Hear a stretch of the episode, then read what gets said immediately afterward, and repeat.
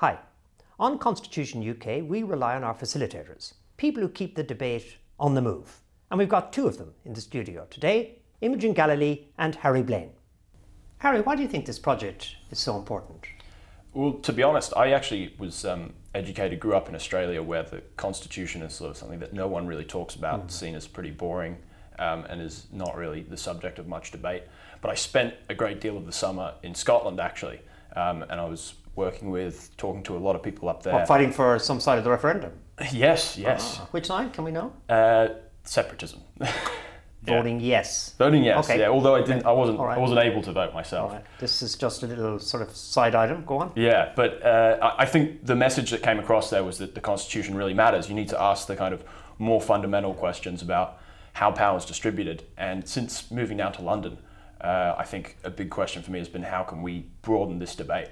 So I think that the project we've got here is really good for mm. doing that. You know, going beyond the sort of parliamentary committees and uh, advisory boards and all of that, and really trying to open it up mm-hmm. to the general public. Oh, so, right. yeah, I hope we can kind of spread the discussion much more broadly. So, the more people involved from your point of view, the more important. Yeah, definitely. Uh, particularly people outside of the sort of elite circles that usually tend to dominate these sort of debates. Definitely. Yeah. Yeah. What about you, Imogen? Is that what drew you into it? Well, I mean, I suppose um, a similar thing. I think it's intrinsically important to to know how um, power is distributed. I think one of the interesting things about this was seeing what people thought about it, because most of the time, mm. the way that we hear about the, the opinions that we hear about how power is distributed are through the media and politicians and things like that. And we don't often hear about just uh, from first principles, instinctive, how do we feel about how power should be distributed in the country? And, and I think that's probably what the project is important for. You mean getting to people who are outside, well, what I think you call the elites, is that it? Yeah, getting, well, having, asking people if they were to look at this from a perspective where they're not being constrained by interests of party, which a lot of people are um, in the media, how would they ideally, yeah. starting from scratch, design the country? And I think yeah. that's that's the most interesting question, really, about this. Now, some of the people who look at this, the elite, mm. uh, I'm a member of this professorial elite. Some of these people say, look, you know, it's totally random who these people are who show up what possible claim do this scattering of hundreds, even if you get hundreds, thousands, even if you get thousands of people have to have any kind of credible sort of say in the mm. drafting of a constitution? Is there a little bit to that, or yeah?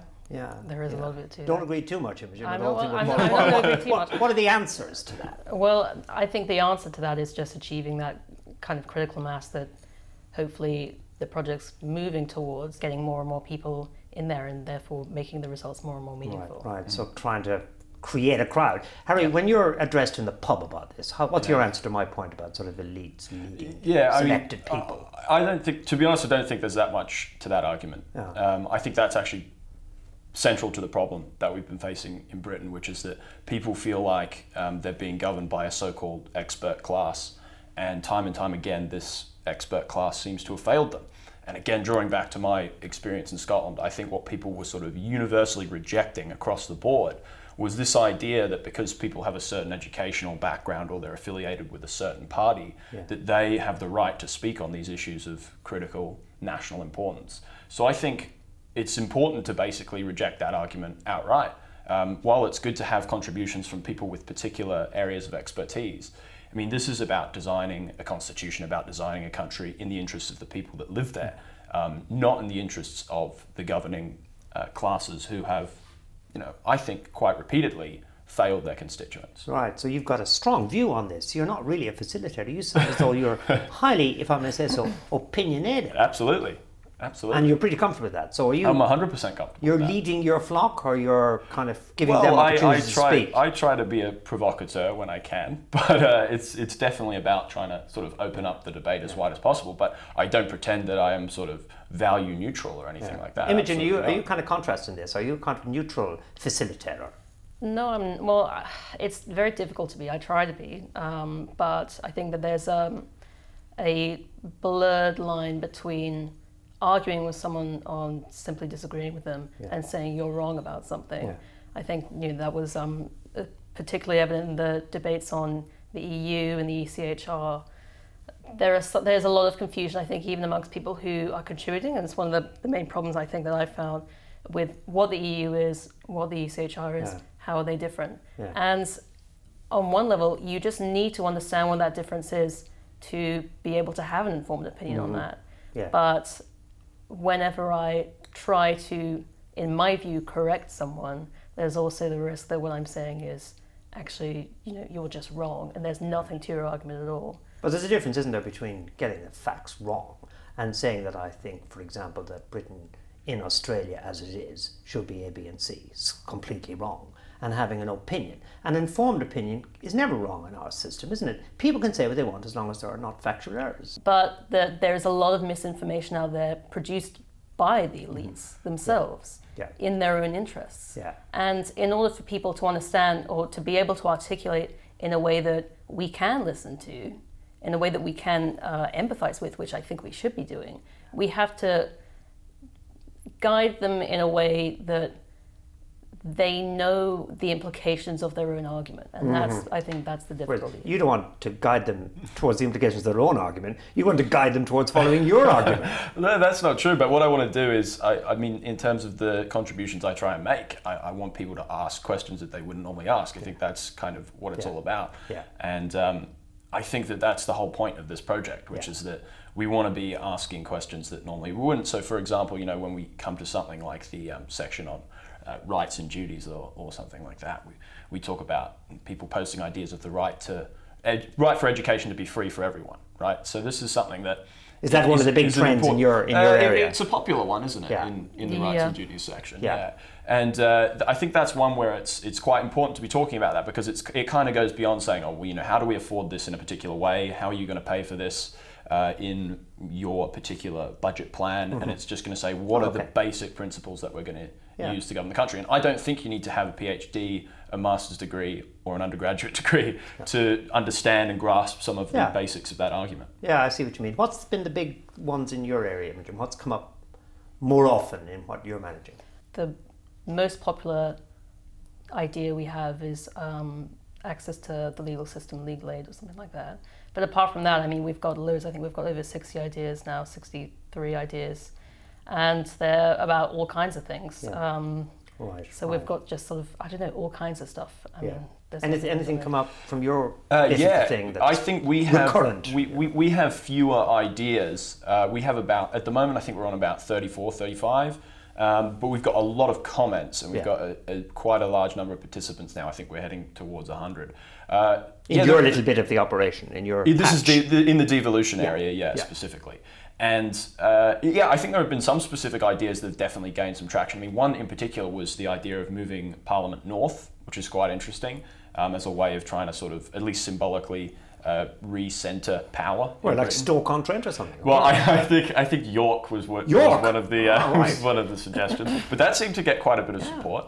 Um, initially, regional assemblies were very popular as well, but this is a sort of quite a big bone of contention because the people promoting regional assemblies are often uh, coming into uh, conflict with those who are promoting an English Parliament, which is another one of the very uh, contentious ideas. like the Republican thing, it's a hot button with a lot of people, is it? Well, yeah, but it's very it's very divisive. I think there are a lot of Mm-hmm. people who are saying we need an English Parliament, and then there are others who are saying, well, what's an English Parliament really going to do? Are you just kind of suggesting this to avoid the question of regional inequalities within England, within Britain? Because what's interesting, if you're at a public meeting and it's being chaired, the guy who's a serial provider of information will be controlled because you have occasions when you can grab the floor, but you can't do it all the time. Do we have a mechanism in this thing for stopping people from, as it were, being the equivalent of the barracker in the town hall meeting? Um, well, well, we don't really. I mean, I've, I've messaged one person and told them to take a step back very politely. Um, And did it work? Did they yeah, take no, a... it, Oh, yeah, it worked. Um, but I mean, by that point, they'd already posted a lot, and um, yeah, I mean, it's it's it's difficult because once you post an idea, all the discussion which comes from that is framed by Mm-hmm. your original proposal. So if you have done it in your own um, in your own view, people might sort of Mm. agree with the general principle of what you're doing and then vote it up, Yeah. even if some particular detail might be a little bit out of left field, which is Yeah. certainly uh, certainly the case for He or she who sets the terms of the debate invariably wins, whatever the result seems Yeah. to Yeah. be. Anything surprised you about it, Harry? Uh, well, I don't know if I should have been surprised by this, but uh, in in my area in particular, devolution, uh, it seemed that across the board, despite you know a, a, range of disagreements among people, there does seem to be a sort of general dissatisfaction with the status quo. Yeah. Almost across the board, there are very few people who are saying, "What's wrong with this current setup?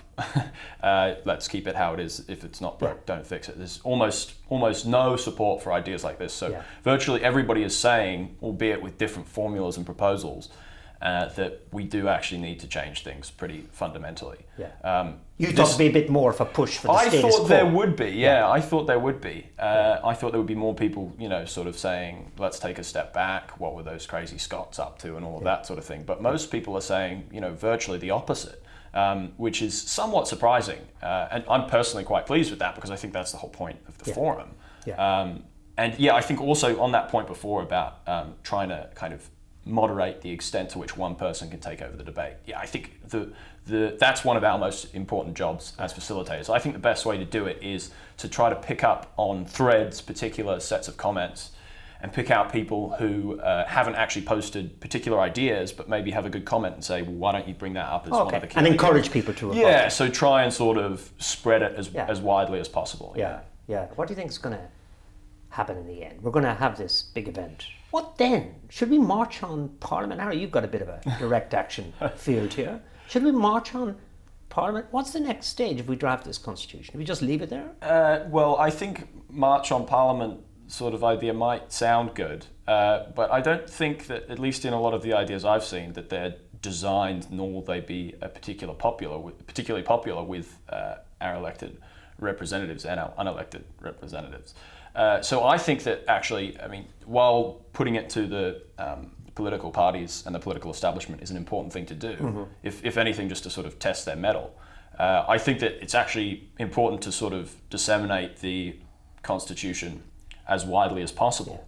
Um, throughout the media, throughout social media in particular. You know, we've got a, a, great opportunity to do this. We don't have to these days rely on newspapers or anything like that. We can really spread our ideas quite widely. So I think that's the most important thing, okay. and, and, to have as many people interested in it as possible. So the fact of the Constitution draft is itself a success if you well, disseminate. I think I think so. Yeah, yeah. and yeah. I think that yeah. the point of it is not to produce something that's palatable to those who are currently in power. I think the point is to produce something that will encourage more people to get involved and more people to become politicized. I still hanker after maybe an MP winning. They have this ballot every year to see who can lead on what's called a private member's bill putting our constitution in as a private member's bill and getting a debate there. Take your point, it's not for mm.